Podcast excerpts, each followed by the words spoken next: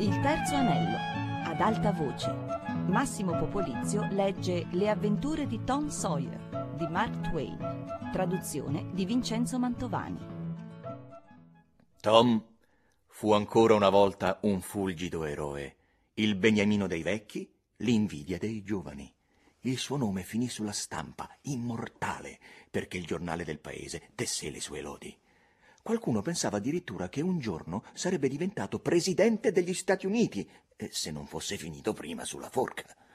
Ah, come sempre, il mondo incostante e irragionevole si strinse Muff Potter al seno e lo vezzeggiò con la stessa larghezza con cui prima lo aveva maltrattato. Ma questi comportamenti al mondo fanno onore. Per questo non sta bene trovarvi da ridire. I giorni di Tom erano giorni di gloria e di esultanza, ma le sue notti erano stagioni di orrore. Joe l'indiano infestava tutti i suoi sogni e sempre con la sua condanna negli occhi. Quasi nessuna tentazione poteva convincere il ragazzo a uscire di casa dopo il tramonto. Il povero Huck si trovava nello stesso stato di terrore e di infelicità, perché Tom aveva raccontato tutta la storia all'avvocato la sera prima del gran giorno in tribunale e Huck aveva una paura folle che la parte da lui avuta in quell'affare potesse ancora trapelare, nonostante la fuga di Joe l'indiano gli avesse risparmiato la sofferenza di dover testimoniare in tribunale. Oh, il poverino aveva fatto promettere il segreto all'avvocato, ma e con questo da quando la coscienza turbata di Tom era riuscita, una sera, a spingerlo fino alla casa dell'avvocato e a strappare quell'orribile storia da labbra che erano state suggellate con il più lugubre e il più spaventoso dei giuramenti, la fiducia di Huck nella razza umana si era quasi cancellata. Di giorno la gratitudine di Muff Potter faceva sì che Tom si rallegrasse di aver parlato, ma di notte il ragazzo pensava che avrebbe fatto meglio a cucirsi la lingua. Per metà del tempo Tom temeva che Joe l'indiano non sarebbe mai stato catturato, ma eh, per l'altra metà temeva che lo fosse. Era sicuro che non sarebbe mai più riuscito a respirare liberamente finché quell'uomo non fosse morto e lui non avesse visto il suo cadavere. Ricompense erano state offerte, il paese era stato rastrellato, ma Joe l'indiano non era saltato fuori. Uno di quei prodigi autorevoli e onniscienti, un detective, venne da St. Louis, ficca nasò qua e là, scosse la testa, fece la faccia di chi la sa lunga e ottenne uno di quei fantastici successi che invariabilmente collezionano i membri di quell'arte. Vale a dire, trovò un indizio. Ma non si impicca, un indizio per omicidio. E così, dopo che il detective ebbe finito e se ne fu tornato a casa, Tom si sentì insicuro come prima. I giorni passavano lenti e il peso dell'apprensione che ciascuno si lasciava alle spalle diminuiva un poco alla volta. Nella vita di ogni ragazzo educato come si deve, viene sempre un momento in cui lo prende un desiderio irresistibile di andare in qualche luogo a cercare un tesoro nascosto. Un giorno questo desiderio assalì Tom all'improvviso. Il ragazzo andò a cercare Joe Harper, ma non riuscì a trovarlo. Poi cercò Ben Rogers era andato a pesca. Beh, e finalmente incontrò Huck Finn, la mano insanguinata. Huck era disponibile. Tom lo condusse in un angolo appartato e in confidenza gli parlò della faccenda. Huck era pronto. Huck era sempre pronto a prender parte a ogni impresa che offrisse qualche motivo di divertimento e non richiedesse l'impiego di capitali, perché aveva una fastidiosa sovrabbondanza di quel tempo che non è denaro. Dove scaviamo? disse Huck. Oh, è quasi dappertutto. Come? Sono nascosti dappertutto? No, per niente, sono nascosti in posti molto speciali, ecco. Certe volte sulle isole, certe volte in casse marcite sotto la punta di un ramo di un vecchio albero secco, proprio là dove cade l'ombra a mezzanotte, ma soprattutto sotto il pavimento delle case infestate dagli spiriti. E chi li nasconde? Beh, i ladri, naturalmente. E chi dovrebbe nasconderli, secondo te? I direttori delle scuole domenicali? Ah, beh, non lo so. Se il tesoro fosse mio, mica lo nasconderei, eh, lo spenderei eh, e mi darei la pazza gioia. eh, anch'io. Ma i ladri non la pensano così. Lo nascondono sempre e lo lasciano là. E non vanno più a cercarlo? No, loro pensano di farlo, ma di solito dimenticano i segni. Oppure muoiono. Comunque il tesoro resta là per un pezzo e si arrugginisce e poco dopo qualcuno trova una vecchia carta gialla che spiega come si trovano le tracce. Una carta che per decifrarla ci vuole più di una settimana, perché sono quasi tutti segni e geroglifici. Gero cosa? Geroglifici, disegni e ghirigori, sai, che sembra che non abbiano alcun significato. Hai trovato una di quelle carte, Tom? Eh, no. Beh, allora come farei a trovare i segni? Non mi serve nessun segno. Lo seppelliscono sempre in una casa infestata dagli spiriti, o su un'isola, o sotto un albero secco con un ramo sporgente. Eh, beh, noi abbiamo un po' esplorato Jackson Island e un giorno o l'altro possiamo continuare. E c'è la vecchia casa degli spiriti in fondo alla salita di Steel House e di alberi con i rami secchi ce n'è a mucchi, eh, accarrettate. Ah, ci sono tesori sotto tutti i rami secchi? Ma che discorsi, no! Allora come farai a trovare quello buono? Li provo tutti. Accidenti, Tom, ci vorrà tutta l'estate. Eh, e con questo? Poniamo che tu riesca a trovare una pentola d'ottone con cento dollari dentro. Hm, tutti belli arrugginiti, o un baule marcito pieno di diamanti. Che ne dici? A Huck brillarono gli occhi. È troppo, fin troppo per me. Eh, dammi solo i cento dollari e i diamanti te li lascio tutti. D'accordo. Ma puoi star sicuro che i diamanti io non li butto via. Ce n'è che valgono 20 dollari l'uno. Eh, è difficile trovarne uno che valga meno di tre quarti di dollaro. O di un dollaro anche. No, ah, davvero? Certo. Eh, chiedilo a chiunque. Non ne hai mai visto uno, Huck? Eh, che io ricordi, no. Oh, i re ne hanno un mucchio. Beh, io non conosco nessun re, Tom. Lo credo. Ma se dovessi andare in Europa, chissà quanti te ne vedresti ballare intorno. Ballano? Se ballano. Sei proprio tonto. E allora perché hai detto che ballano? Uffa, volevo soltanto dire che li avresti visti, non che ballano. Si capisce? Perché dovrebbero ballare? Ma voglio soltanto dire che li vedresti sparsi qua e là, insomma, dappertutto, come quel vecchio gobbo di Riccardo. Riccardo? E il cognome? Non ce l'aveva il cognome. I re hanno solo il nome di battesimo. No, sì, te lo dico io. Beh, contenti loro. Tom, io però non vorrei essere un re e avere solo il nome di battesimo come un negro. Ma senti, dove vuoi metterti a scavare per prima? Mm, beh, non lo so. E se cominciassimo da quel vecchio albero secco che c'è sulla collina dall'altra parte della salita di Steel House? Eh, d'accordo.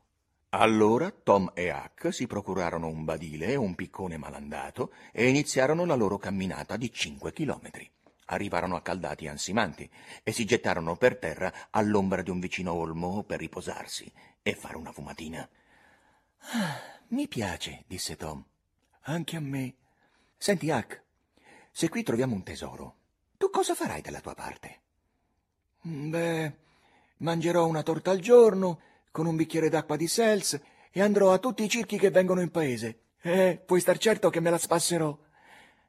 Beh, non metterai da parte niente? Da parte? E per cosa? Come? Per avere di che vivere anche dopo. Oh, non servirebbe a niente. Mio padre un giorno o l'altro tornerebbe in paese e ci metterebbe sulle grinfie se io non mi spicciassi e ti assicuro che spazzerebbe via tutto in un battibaleno. Tu, Tom, cosa faresti della tua? Io mi compro un tamburo nuovo e una spada vera e una cravatta rossa e un cucciolo e poi mi sposo. Ti sposi? Proprio così. Tom, tu. Accidenti, tu hai le pigne in testa. Aspetta e vedrai. Beh, questa è la cosa più scema che potresti fare, Tom. Guarda i miei genitori. Botte. Ah, per la miseria. Non facevano che picchiarsi, me lo ricordo bene non significa niente. La ragazza che sposo io non è mica una che picchia. Eh, io credo che siano tutte uguali, Tom. Ti fanno rigar dritto tutte quante. Sarà meglio che ci pensi ancora un po'. Eh, te lo dico io. Eh, e com'è che si chiama questa squinzia? Non è una squinzia, è una ragazza. Guarda, è sempre la stessa cosa. Chi dice squinzia, chi dice ragazza. Vanno bene tutte e due. Ma in ogni modo, come si chiama Tom? Te lo dico un'altra volta. Adesso no. Va bene, come vuoi. Solo che se tu ti sposi, io sarò più solo che mai. No, non è vero. Verrai a vivere con me. E adesso piantiamola e mettiamoci a scavare. Lavorarono e sudarono per una mezz'ora. Nessun risultato. Faticarono per un'altra mezz'ora, sempre senza risultati. Huck disse: Ma li seppelliscono sempre così fondi? Eh, certe volte non sempre, e di solito no. Forse non abbiamo trovato il posto giusto. E allora ne scelsero uno nuovo e ricominciarono. Il lavoro andava un po' a rilento, eppure facevano progressi. Per qualche tempo sgobbarono in silenzio e finalmente Huck si appoggiò al badile, si terse con la manica le gocce che gli imperlavano la fronte e disse Dove scaverai la prossima volta quando avremo finito qui? Forse dovremmo provare sotto il vecchio albero che c'è in cima a Cardiff Hill, eh, dietro la casa della vedova. Eh, credo anch'io che dovrebbe andar bene. Ma la vedova non ce lo porterà via, Tom. È sulla sua terra. Portarcelo via? E che ci provi? Chi trova uno di questi tesori nascosti è lui il padrone. Non conta nulla di chi è la terra dove era seppellito. La risposta era soddisfacente e il lavoro riprese. E poco dopo Huck disse: Accidenti, dobbiamo aver sbagliato posto un'altra volta. Che ne pensi, Tom? Mm. È molto strano, Huck, non capisco. Certe volte ci si mettono le streghe e mi sa tanto che adesso dipende da questo. Storie. Di giorno le streghe non hanno alcun potere. Ah, già, è vero. Non ci avevo pensato. Ah, ora capisco qual è il problema. Ah, che razza di stupidi che siamo. Bisogna vedere dove cade l'ombra del ramo a mezzanotte. Ed è lì che si deve scavare. E allora, porca miseria, abbiamo fatto tutta questa fatica per niente. Accidenti, bisogna tornare di notte. Ah, è lontano. E tu ce la fai a smignartela? Altro che, e bisogna farlo stanotte, perché se qualcuno vede i buchi capirà subito cosa c'è sotto e si metterà a cercarlo. D'accordo, stasera venga a miagolare sotto a casa tua. Va bene, nascondiamo gli attrezzi tra i cespugli. Quella sera i ragazzi furono lì, all'ora stabilita. Era un luogo solitario e un'ora solennizzata da antiche tradizioni. Gli spiriti sussurravano tra le foglie che stormivano i fantasmi se ne stavano annidati negli angoli bui, il cupo abbaiare di un cane saliva a ondate da lontano, una civetta rispondeva con la sua nota sepolcrale. I ragazzi erano soggiogati da questa atmosfera suggestiva. Quando fu passato un po' di tempo, giudicarono che fosse mezzanotte e segnarono il punto dove cadeva l'ombra e si misero a scavare. Le speranze cominciavano a crescere.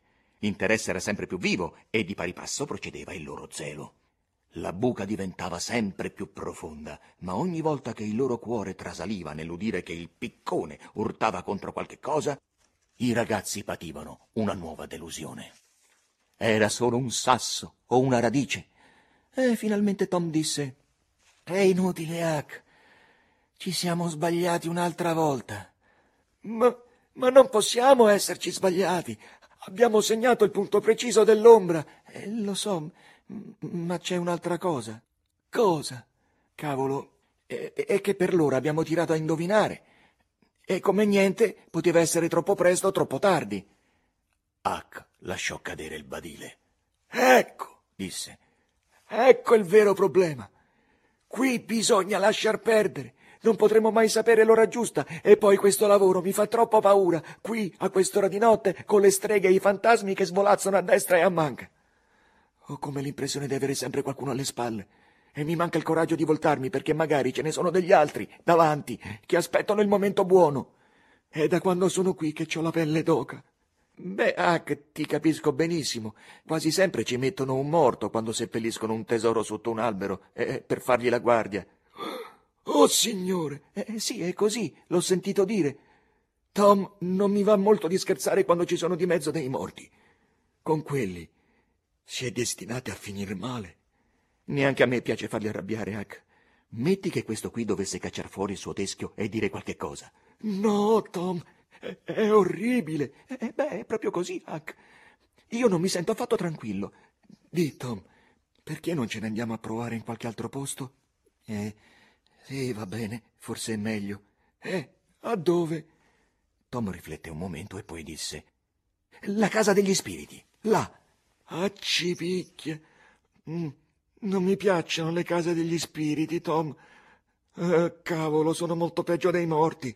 Forse i morti possono parlare, ma non vengono a gironzolarti intorno avvolti in un sudario quando meno te lo aspetti e a spiarti all'improvviso dietro le spalle e a degrignare i denti come fanno loro.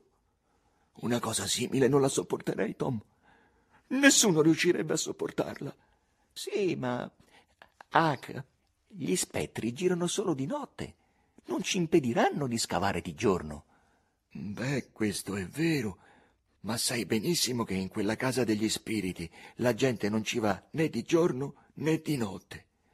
Beh, questo dipende soprattutto dal fatto che la gente, in ogni caso, non va volentieri dove hanno ucciso un uomo. Ma nessuno ha mai visto niente di notte in quella casa. Solo qualche luce azzurra che passava davanti alla finestra. Di spettri veri e propri, neanche l'ombra. Beh, quando vedi passare una di quelle luci azzurre, Tom, puoi scommettere che lì vicino c'è uno spettro, è ovvio, perché sai che sono solo gli spettri che le usano. Mm, sì, è vero, ma comunque loro non girano di giorno. E perché poi dovremmo avere paura? Mm. Beh, quando è così va bene. Andiamo pure nella casa degli spiriti, se lo dici tu. Ma secondo me è un bel rischio. A questo punto si erano già avviati lungo la discesa, là in mezzo alla valle rischiarata dalla luna. Sotto di loro sorgeva la casa degli spiriti, completamente isolata, con gli steccati abbattuti da un pezzo, le erbacce che l'assediavano fino allo scalino della porta d'ingresso, il camino crollato e in rovina, i telai delle finestre asportati, un angolo del tetto sfondato. Per un poco i ragazzi la guardarono, quasi aspettandosi di vedere una luce bluastra passare rapida dietro una finestra, poi, parlando sottovoce, come si confaceva allora e alle circostanze, svoltarono a destra per fare un largo giro intorno alla casa degli spiriti e tornarono a casa per i boschi che coprivano l'altro versante di Cardiff Hill. Massimo Popolizio ha letto Le avventure di Tom Sawyer di Mark Twain, a cura di Fabiana Carobolante e Anna Antonelli, con Annalisa Gaudenzi. Il terzo anello chiocciolarai.it. Per scaricare questo programma www.radio3pod.rai.it.